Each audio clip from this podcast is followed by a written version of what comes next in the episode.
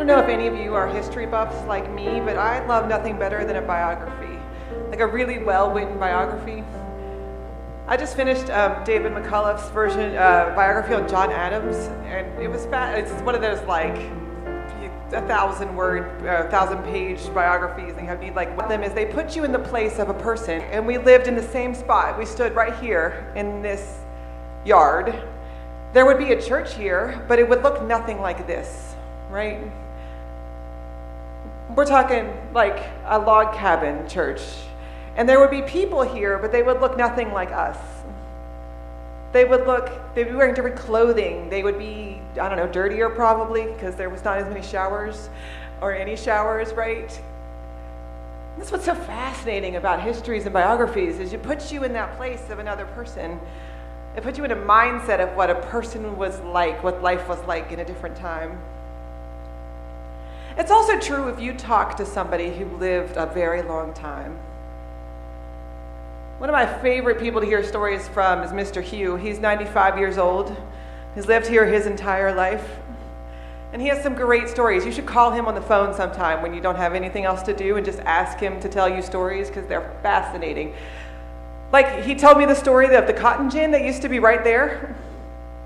Can you imagine, like, right there, right? The cotton gin that was right there in the yard.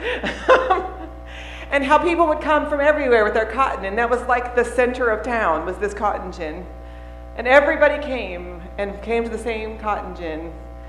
And how they would have big, like, cotton gin parties, essentially, with everybody in town. Or the time when his house burned down, when he was a kid, and he was here working at the cotton gin, and somebody drove down the road and said, "Mr. Hugh, your house is on fire." Everybody knew whose house it was, right? There was a house on fire, and everybody in town knew that that was Mr. Hugh's dad's house. And where they would be in the cotton gin. It's great stories. And we all have those stories. And, but can you imagine the change that someone who's 95 has seen in the world? I mean, the fact that I said there was a cotton gin right there. Many of us probably have never seen a cotton gin in real life. I don't know, have you? People have seen real cotton gins in real life? I haven't. I'm not 1,000% sure I've seen a real cotton field, to be honest. Or remember, like, not that long ago, when you would drive down the road and they would be full of tobacco fields. And again, Miss Yankee has never, I don't know that I could tell you what a tobacco plant looks like, right? We grow corn and sheep. It's a different life. It's a different perspective on the world. And it got me to thinking that for 75 years, the church has defined itself by what it does on Sunday morning. When you talk about going to church, you mean coming to church on Sunday morning, right? One of my friends, this was a big bugaboo of theirs, she always said, "No, we're going to worship. Church is something different." And I never really thought about it. But church, for a long time, was defined as what happened here on the steps, in the sanctuary on Sunday mornings. But it wasn't always like that. That wasn't always how we thought about church. In fact, it wasn't always like that within recent living memory. People who are alive today can tell you of a time when that wasn't what church meant. For example, did you know that Sunday school started as a way to teach poor children how to read? It didn't have anything to do with God. It was an outreach. It was a mission activity. They realized children who didn't have access to school didn't know how to read, and so they brought them together for Sunday school and gave them a Bible and taught them to read. Or a time when church wasn't even every week. If you grew up where I grew up in West Virginia, there were itinerant preachers, which meant that they only went to your church once a month. And so everybody came out of the coal fields and out of the mountains down into church once a month. That was Sunday. That's when you went. And every other time, all 3 other weeks of the month, you were too busy farming or living to go to church. My grandfather tells a story of when they built the church in his coal mine camp. It was 1935. He said before that they just gathered wherever the fields were, wherever they happened to be, and read the Bible and talked about God. Church didn't always look like this. Now Acts gives us a picture of a completely different church. The book of Acts is all about the beginning of the church. It's titled, for a long time it was called the Acts of the Church or the Acts of the Apostles. And it was always to help people understand what the beginnings of the church looked like. Now you have to understand, for the people in Acts, their life, their faith life was defined by what happened in the temple in Jerusalem. One of the big arguments we know about the Samaritans and the Good Samaritan, right? And one of the big arguments the Samaritans had with the people who worshiped in Jerusalem was where the temple should be located, right? So they got in this big argument. It should be in Jerusalem or it should be in Samaria where the people still lived and stayed from the Babylonian exile. And so they got in this big fight about it. But either way, it was really important that you lived in the temple, that you worshiped God. And the only people who got to see God, got to interact with God, were the priests. And this was how they understood their faith, these disciples on that Easter morning. These disciples in the early church, that faith meant going to the temple and giving an offering to God and trusting the priest to pray for you. But Acts tells us of a church that's completely different. You see, the church in Acts doesn't get to stay where it is for very long. Chapter 1 in Acts, Jesus says, I'm going back to the Father, and you are going somewhere else. I'm sending you the Holy Spirit, and the Holy Spirit's going to send you out into the world. The world. These are people who had to walk everywhere. Can you imagine what that sounded like to them?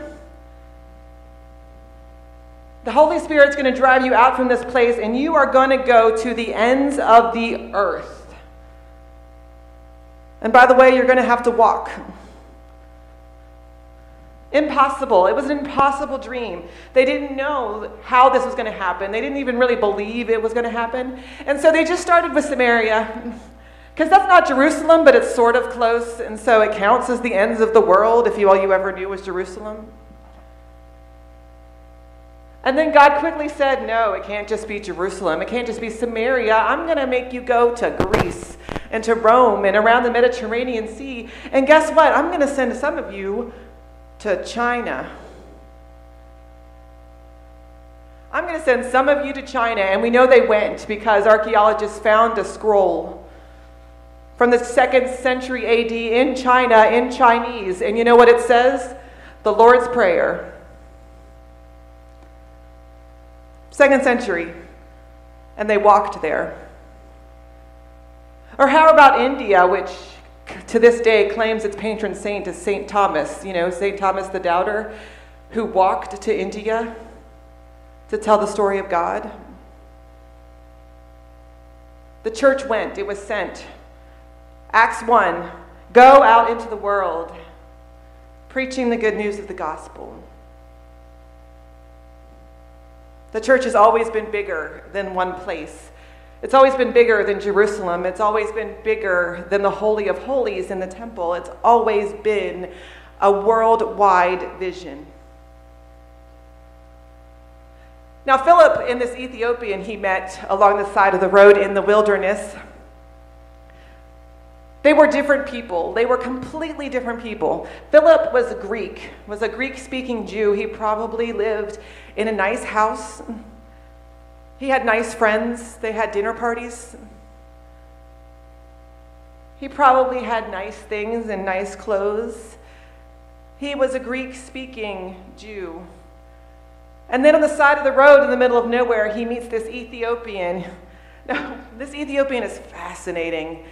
Fascinating, because what was a Jew doing in Ethiopia? Right? What is a Jew doing in Ethiopia? I thought all the Jews lived in Israel, right? So what's a first century Jew doing being a palace official in Ethiopia? Maybe God's family was always bigger than Israel. Maybe God's family was always bigger than the people that they could see around them. Because you see, what happened was when the temple was destroyed during the Babylonian exile, and you know all the people were taken out of Jerusalem and sent to Iraq and Iran, some of those people decided instead to go to Africa and start their own colony. And so there have been Jews in Africa since the 6th century before Christ. Even when God's people were the chosen people, and it was just the chosen people who got to be in God's family, they were already bigger than Jerusalem. They were bigger than that. They were already in Ethiopia. They were already in Iran and Iraq and Turkey. God's church has always been big. And so Philip and the Ethiopian meet on the side of the road, and they get into an argument about what Isaiah means. They both have their Bibles out, and they're sitting by the side of the road arguing about what God meant by this chapter in Isaiah. Do you remember the last time you got in an argument with somebody about what this chapter meant in the Bible? The Ethiopian was carrying with him a scroll of Isaiah so he could read it, so he could study it, so he could learn from it. They were both members of a shared faith. They both believed in the same God. They read the same scriptures. They just had different worldviews because they came from different places. The Greek-speaking Philip and the Ethiopian court official are going to have different views of the scripture because they came from different worlds. They spoke different languages. They understood God differently. But they met. And the Ethiopian wanted to know who this man was that Philip knew, who this Jesus was who had blessed him. And they get an argument about who gets to be in the church. And Philip, says, well, you got to believe in God. You got to have met Jesus, and you got to have these rules. And the Ethiopian looks at him and says, is there no reason why I can't be baptized? Can I not be baptized? I believe in God just like you do. I believe in God. I read my scriptures. Is there no reason why I can be baptized except for the rules that you're putting up, Philip? And Philip realizes, no. There's no reason why you shouldn't be baptized. You're in the same faith that I am. We are in the same tradition. The Ethiopian challenges Philip to make his vision bigger, make his dream bigger. The Ethiopian was an outcast, an outsider, someone who wasn't supposed to be part of the church. And all he wanted was to be baptized. And so Philip took him in the water and baptized him and said, you, this outsider, you, the outcast, you, the one who society looks down upon, you, the one who doesn't quite fit, you are now part of God's family.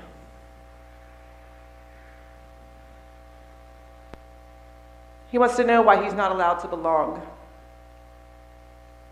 And Philip realizes that there's no good reason other than it makes him uncomfortable. There's no good reason why the Ethiopian can't be part of the church except for maybe Philip doesn't know what to do with this person who's different, who talks different, who acts different, who maybe smells different. Is there any reason why I can't be baptized? God's vision for the church is bigger. It's wider. It's more than what we can imagine for the church. It's more than what we can imagine for ourselves. It's more than we can imagine for our community. God's church is bigger than what happens on Sunday morning. It's about what happens in our lives, in our day-to-day lives. It's about what happens when we meet the people who are outcasts, who are outsiders, the people that we don't understand. God's church is bigger than that. It's bigger than whatever rules we have about who gets to be a Christian in our minds. It's bigger than that. God sees you and me and the people who are different than us, and says, is there any reason why you can't be baptized?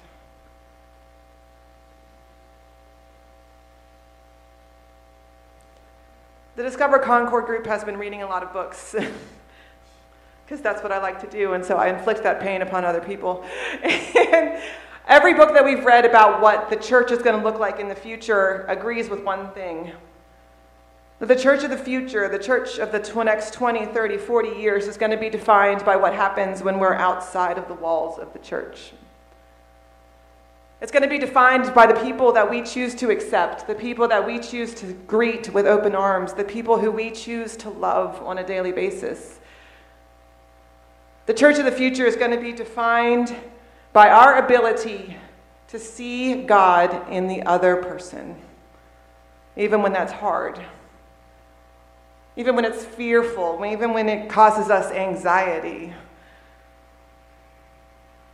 You may not know this about me because I feel like people think I'm an extrovert, but it turns out that really no, I hate meeting new people.